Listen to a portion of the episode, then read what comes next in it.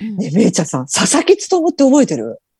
あ、ね、でもね、ちょっと待って、佐々木努はね、でも私が小学生の頃だから、めいちゃんは多分覚えてないかな。え佐々木勲じゃないよ。佐々木さんはあの声優さんっていうか、あのアニソン歌手だからね。さらば地球よ。佐々木努って、佐々木が漢字で努ってひらがなの元祖モノマネ四天王なのよ。私知ってるかも。顔が浮かんでるんだけど、その人と、あの一致してるかどうかわかんない。ちょっと検索してみるけうんど、うん。その人があ、の、渥美清のモノマネの人。うんこの人がね、昔惨殺されたのね。えー？この人の、ちょっと待って、ちょっと待って、先に話していいみえちゃんが調べる前に、私ね、まあ、顔だけ見て、顔だけ。か顔顔とあ名前一致してるうん。私が思ってた人ああやっぱり？うんうん持ちネタが、それを言っちゃおしめようって言ってたの。あれ、私ねうん、トラさんって去年人生初めて見たんだけど、うん風天のトラさんの、んそれを言っちゃおしめようっていうのが、うん。そういうネタっていうのは私は知らなくて、うん。その佐々木努っていうのをテレビで見てたのね。で、私の大体モノマネ四天王というと、うん。栗田寛一、うん。清水明、ん。BG4 を、もう一人誰だっけ？もコロッケ。う一人いたよね。えーあ、コロッケコロッケ。うん。これがね、大体モノマネ、その前がいるのよ。うん。それが、この佐々木努と、うんあと3人。えー誰だえーちょっと、ちょっと、全然わかんない。それなんだけど、うん私がすごく覚えてるのは、この佐々木努。あのね、神奈月っているじゃん、今。うんあの井上陽水でしょ？井上陽水あ、そうそうそうそう、その人の師匠なのよ、佐々木努さんって。へえでね、こう佐々木努っていうのが、うん愛人からめった刺しされるのね。えー私が小学生のぐらいの頃に。で、それがね、後日談っていうのもあって、うんまあ、この人とにかくギャンブル好きだったのよ。とにかく麻雀が好きで、うんこの人のモノマネネタっていうのが、渥美清とか、田中角栄とか、うん政治の人もいるね。田中角栄とか、渡辺道夫、ミッチーって言ったじゃん、昔。ちょっと声の甲高い。あとね、私のほら、フレンド、私のフレンド、鈴木善子。マイフレンド。マイフレンド、鈴木善光の真似もしてた。あだ。から、だから佐々木努が一人で、鈴木善光と田中角栄と、渡辺道夫と、もう一人なんかあの、政治家うん。が麻雀してるネタとか、うん。あと、芸、あの、俳優だったら、高倉健と、渥美清と、他なんか自分ができる持ちネタ、もういっぱいできたの、この人、モノマネが。じゃあ、だから私生活でも麻雀ギャンブルが大好きで、もうすっごく借金してたのね。で、奥さんも子供もいたんだけど、家にもね、こう、なんか借金取りが押しかけて、奥さんからあなたどうするのよみたいな感じで、こんな借金作ってみたいな感じで、愛人もいたのね。でその愛人っていうのが、うんなんかギャンブル、賭博場、うんそういうとこで知り合った女性で、会社を経営してる女性だったのよ。で、芸人仲間からもう別れる別れる大変だよって言われてて。で、もう奥さんからも、いやー、まんたもう借金ばっかりでどうするのよ。もうすごく稼いでたのね。ものすごく人気だったから、あの人、私が小学校3年生、4年生の頃かな。とにかくモノマネ番組って言ったらこの佐々木努だったのねうん、当時。まだコロッケとか出る前だったから。で、奥さんから家を追い出されるような感じっていうか、まあ家に居づらくなって、もう愛人と同棲をしてたのね。でも愛人もほら会社をしてるけど、どんどんどんどんお金を使うじゃん。で、なんか、お前は一生俺の金づるだみたいなこと言ってたらしいのね。で、最後、この事件が起きた時に、なんかあなたどうするのよ？って、こんだけ借金作って、もう私もお金返せないわよみたいな感じで、その時にその愛人がすごく可愛がってた犬を蹴飛ばすのね、この人が。で、それでもう愛人がブチ切れて、もう家にあった包丁で何十箇所メスタ出しするの。すごい。で、そこで、あの、毛布をかけて、なんかコップ一杯のお水を置いて、うんその愛人は犬を病院に連れて行ったんだって。犬を病院に連れて行って、そのホテル、なんかビジネスホテルに行って、衣装を描くのね。お父さん、お父さんっていうね、お父さんまさか私がお父さんのことを殺すとか思わなかった。お父さんごめんなさいと。天国一緒になろうねって言って、入水自殺だから、海、海で遺体で発見されるのよ、この人。愛人さん。これすっごい私当時、ええー、と思って。えー全然覚えてないその事件はすごい事件になったでしょう話題になっただろうねすごい話題だった。で、それから10年以上。大川工業って知ってる？私ね、大川工業と電撃ネットワークは時々一緒になるんだけど、あの応援団の格好してる人そうそうそうそうそう、学生服な。うん大川豊って会長だよね。大川社長か大川会長だったよね。大川工業に当時新入りのピグモンっていう若手芸人が当時いたの。うんピグモンさんっていう人が。うんで、その人がね、なんか大川工業に弟子入りっていうか入って、マンションに住みたいから、その大川社長、やっぱり身元保証人っているじゃん。家を借りるときに。うんそれでうん、身元保証人になってくれって言ったらお願いしたらしいの。どんな家に住むのって。え、お前なんかいいマンションじゃないか。お前まだ売れてない芸人のくせに、うんめちゃくちゃお前生意気だとか言って言ってたらしいのね。うんいや、それが安く借りれたんですよ。こんな素晴らしいところをって。で、でピグモンさんはその時は佐々木つなんか全然知らない世代だったのね。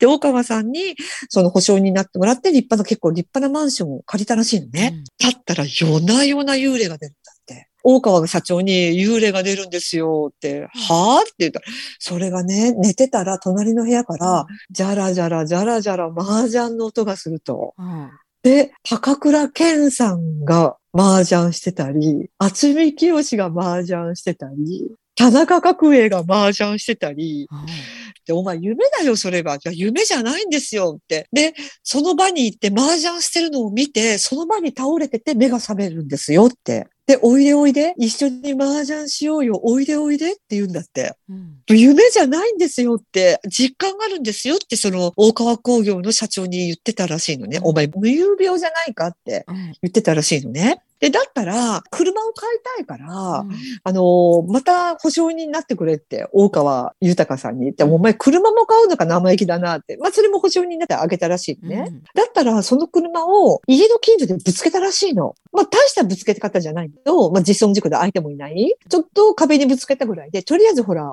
警察呼ばないといけないじゃん。うん警察呼んで自己処理をしてたんだって。で、じゃあ警察官が、芸人さんなの？へえって、どこに住んでる？のあこ、この辺りって。この辺り昔物語芸人がいてたな。愛人に惨殺されたって。そういえばこの近くだよ、そのマンション。って言ってたらしいの。えと思って、近所の人で聞いたらう、ん住んでた家が事件現場だったんだって。その愛人が佐々木努を惨殺した現場に住んでて、夜な夜なうん。麻雀する高倉健とか、うん。田中角栄とかが麻雀する声かけて、おいでおいで、君もおいでよ、一緒に麻雀しようよ。で、それからしばらく経って、うん。大川工業が、うん。どこかあの、イオンショッピングセンターみたいな、そういうところでほら、イベントってあるじゃん。あの、まあ、無料イベントみたいな感じで、そういうのをしてたらしいのね。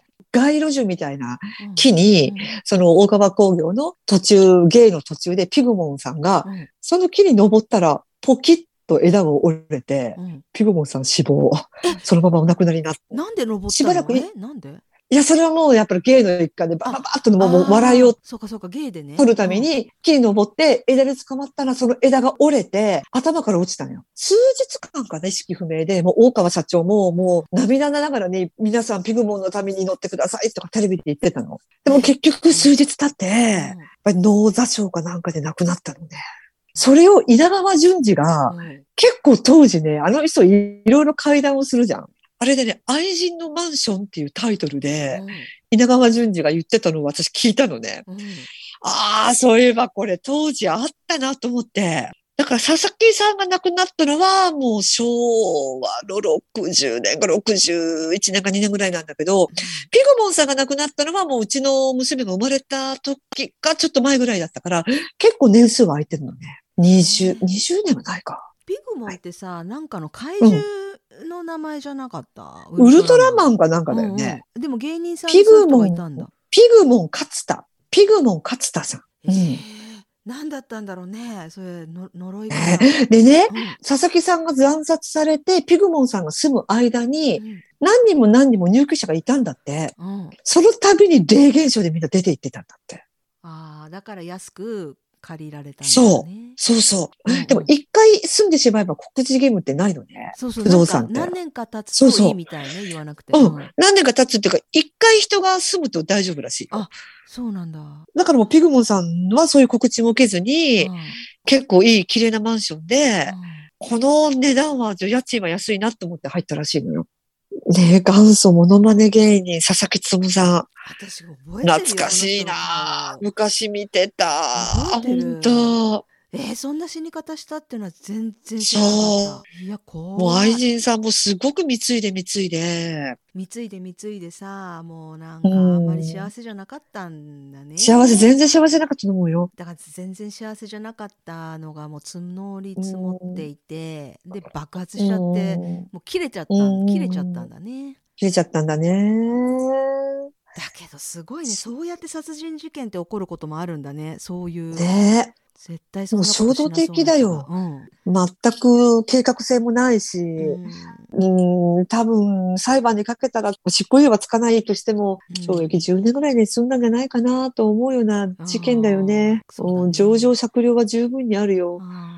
そういう起こり方もあるんだなって。なんかさ、うんなんだろうこう自分がもうわけわかんなくなって切れたとかいう経験ある、私？うん、ない。あ、ないかもしれない。そんなにないよね。もう切れてうん。すごい行動に出ちゃったみたいな、うん、ないなないんだよね。すごい頭にきて怒ったって言ったってたかが知れてるしでもやっぱそういう人いるんだよねきっと。もうだってそ,、の人だって殺すまではね貢いで貢いでたからすごいこうなんていうの言いなりじゃないけどさうん言われた通りにおとなしい人だったんじゃないかなと思ったりまあ、これが佐々木勉襲、あ、襲撃事件じゃないや。めった刺し事件でした。神奈月さんの師匠である。私寅さんの真似でよく覚えてる。寅さんの格好をしてはいはいはい。出てきてあの覚えてる覚えて、る。ゴジーラ久山、真田聖子ちゃんの旦那さんがゴジーラ久山さんって渥美清の、あれ私もしかしたら、佐々木勉さんのモノマネをしてる人を見てんのかな？え？なんかさ誰？それゴジーラさんじゃない ないゴジーラさんっていうのもわからないけど真田聖子さんのゴ、うん。旦那さんゴジーラ久山っていう方が、真田聖子ちゃんの旦那様で、寅さんモノマネの方なのね。へえ 今もこの間ね王ちゃんが来て言ってたけど年に3回はそのフジテレビのモノマネ番組が、うん。あのあるって言ってたけどそれ以外も結構うん。モノマネ番組とかってあるの？結構。私最近はテレビ見ないからね、もそっかテレビ見ない。モノマネは見るけど、でもね、モノマネスペシャル番組って大概2時間ぐらいあるんだけどね、うん。私見てるともうキサラで会った人たちばっかりで、これめちゃくちゃそうだねあなんかね、ね、この間見たら、綾瀬はるかちゃんのそっくりさんのサラさんっていう人がいる。本当に顔がそっくりなの、綾瀬はるかに。えすごい可愛いじゃん、その人と、うん田村正和さんっていう名前で出てた人だと思うんだけど、美空ひばりの息子がいるじゃん。加藤和、うん和也。あの人に顔がそっくり。顔がもう本当に美空ひばりひばりの息子にそっくりなんだけど、歌わせたら声が美空ひばりっていう人がいるのね。うんいろんな物語ができるの、その人。その二人がどうも結婚してたと思う。私ニュースで見たんだけど。へえ綾瀬はるかちゃんといえば、全然か、どこか、インドネシアかどこかの国で、あの人を、あの、薬物を持ち込み疑いで、一日拘束されたの知ってる？知らない。あの人。どこかの空港で。一人だったから、どこかの空港で、そういう危険薬物を持ってる疑いがあって、うん。半日閉じ込められてたの、拘束。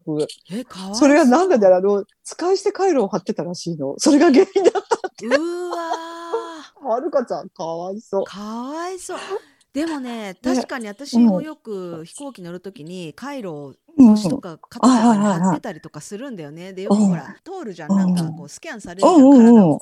うん でこれうんどうやって映るんだろうなって分かんない国の人たちうんは何だと思うかなっていうなんか不不安っていうかそういうのをよぎったことあるけど。で、ドイツとか使い捨て回路って売ってないの？あのね最近ある。前は全然なく本当？うんてちょっと前はだからうん。あの義理の母にあげたらめちゃめちゃ喜ばれて。あれ、最高だよね。もう今うん安いし、昔出始めの時1個100円したんだよね。うん当時あそうかも。ホカロン元祖のね。うん今だってもう20円とかさ、いっぱい入って500円とか。うんうんすっごい安いの今。すごい喜ばれてでつい2年ぐらい23年前ぐらいからドイツでも売るようになってんだけどあの貼り付けるやつはねうんうん。まだないの、ああ、う。んそやっぱ貼るのがさ便利じゃん。うん。貼れるう。うやつ。んうん、貼るのが便利ね。うん。あれすごい喜ばれるよ。だってうちの私の義理の母はやっぱり日本に初めて来た時にあれなんて言うんだっけ？トイレのあったかいやつ。便座が温まるやつ。なんて言うんだっけ？あのーウォシュレット。オーシュレット、オーシュレット。ううん。ん。あれに感動して買ってきてたもんね。ああ。こっちで買えるところを探してなんかお土産結構喜ばれるよホカロンうんあ貼るやつ、ううん。んうん。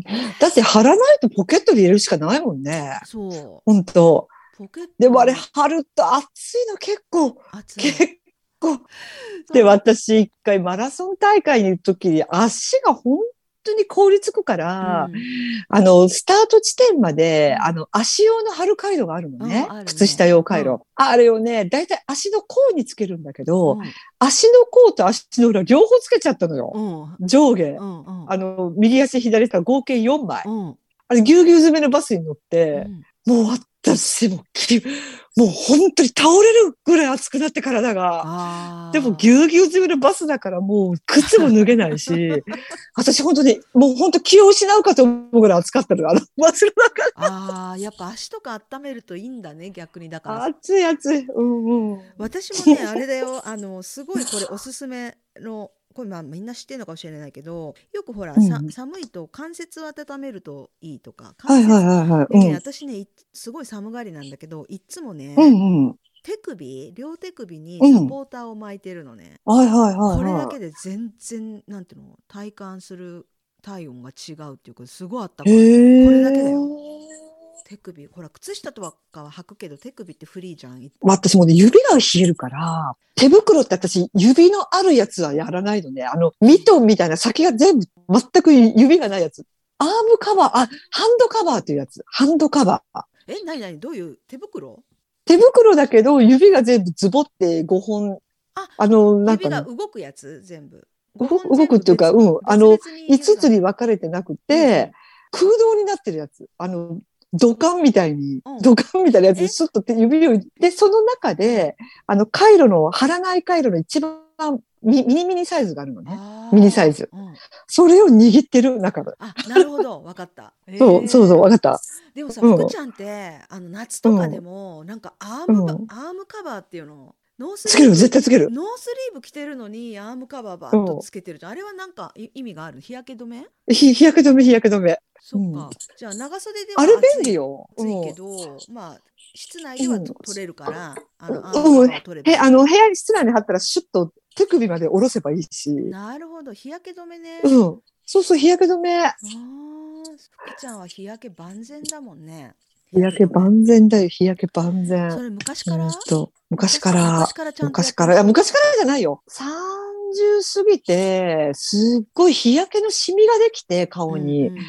ほっくろだらけになって、うん。あの、皮膚科、ちょうど私、頭の中にすごくイボっていうか、すっごくでっかいのができてて、うん。で、それをなんか皮膚科に見せたら、うん。まあ、簡単にピュッと取ってくれたのね。で、先生、私もう顔にほくろがいっぱいで、こういうの、ほくろの治療っていうのは、やっぱり皮膚科でできないんですか？って聞いたら、うん。あなたはほくろじゃないですよって言われて。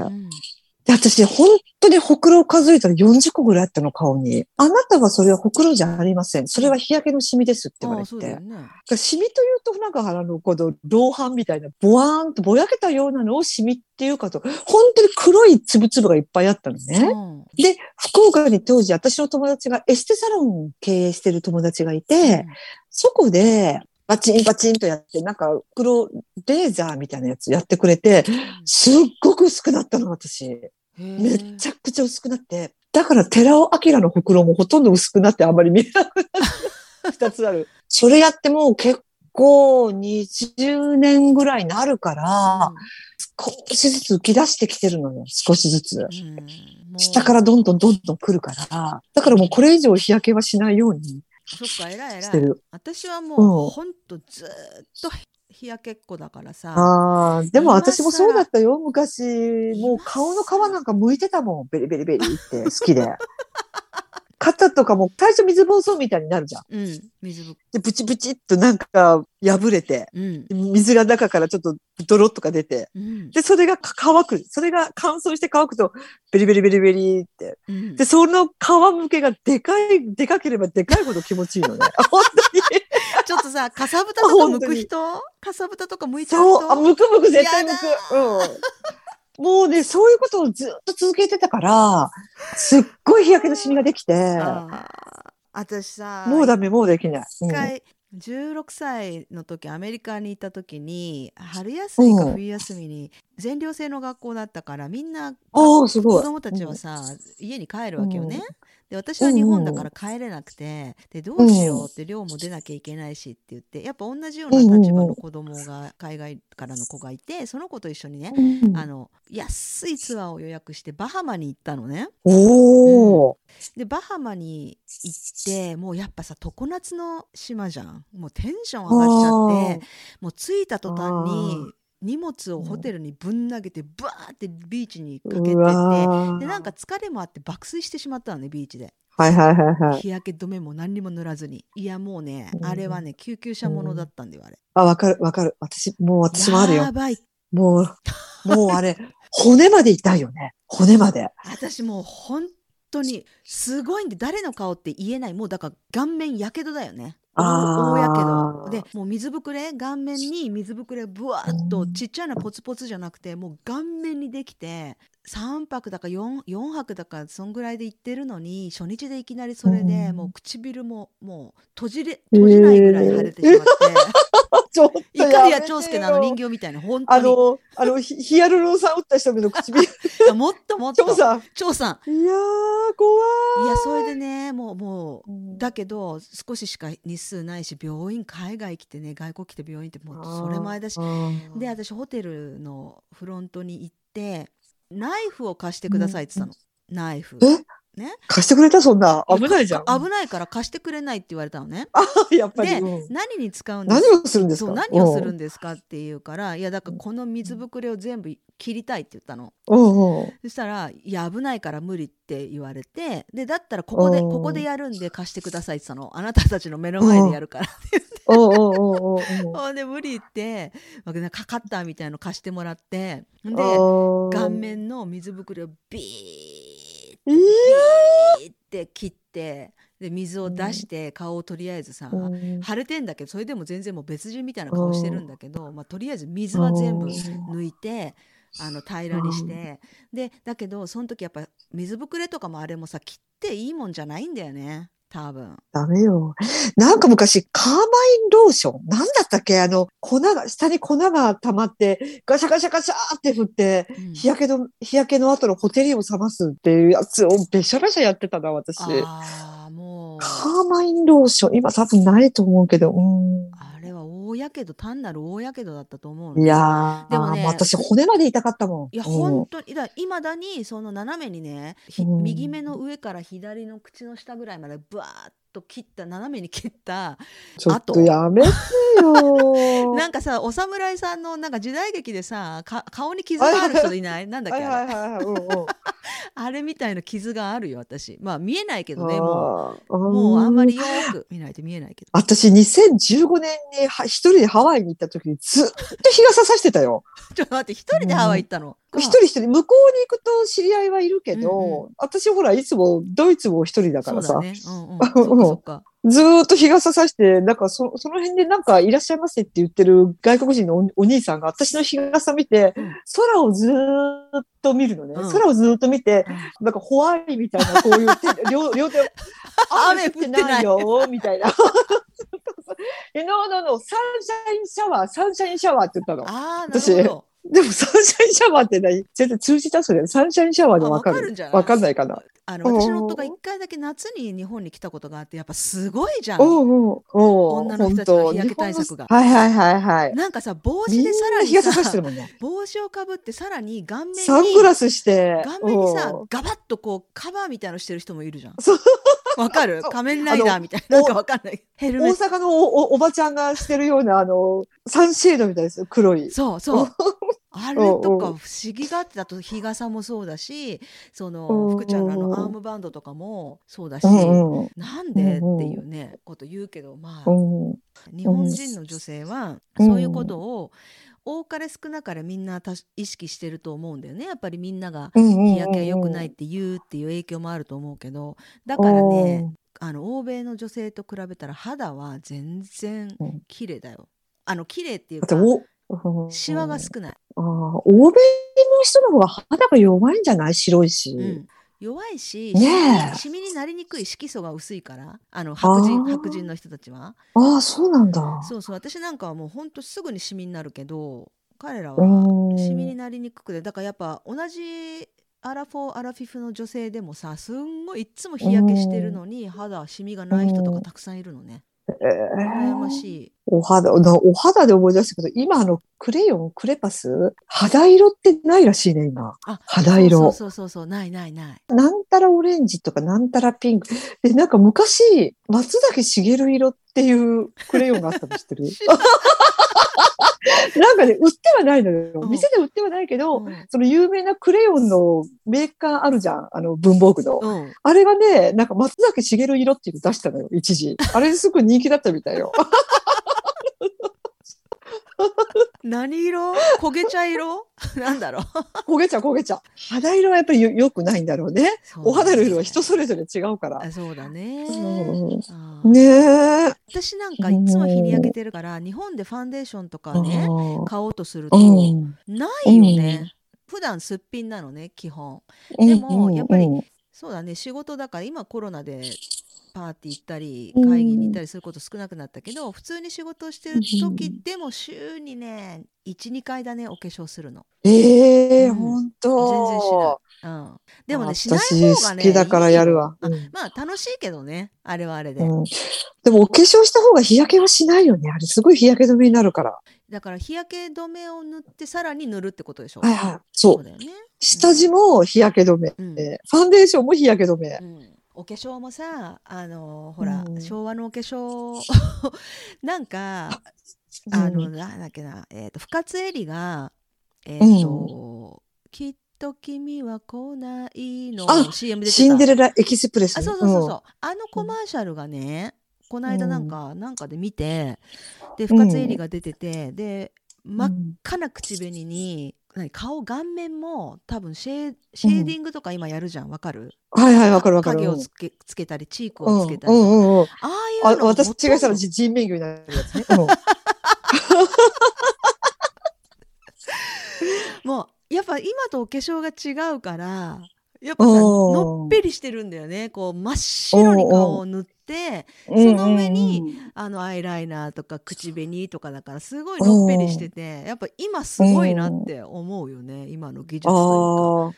うんあ。そういえば私、一昨日ね、もう一日中っていうか、一日でもちゃんと仕事はしてるけど、うん。あの、テレビは本当に最近見なくて、YouTube ばっかり見てるんだけど、うん。私の好きな YouTuber さんが、うん。と日本にまだ残ってる昭和レトロな定食屋さんっていうのを、洋食屋さんが定食屋さんかな、うん。っていうのをなんか紹介、たまたま上がってきたのを見たんだけど、ここはすごく昭和レトロで美味しくて、ママさんがすごく気さくで優しいんだって言ってたから、私本当に一昨日行ったの。まあ、もう感動的な昭和レトロで、で、本当にママさんが、うんあの、アイシャドウがわさびだったのね。ブ嘘ルーだったのよ。むわわわざと？むいやいや、それが普通なんだと思うよ。あ昔いたよね、ブルーのアイシャドウって。あいた緑とか。で、もう本当私初めて行ったのに、ああ、いらっしゃい。あっちの席でいい？みたいな感じのおばちゃんで。うわ、これなんか私この人会ったことあるかな？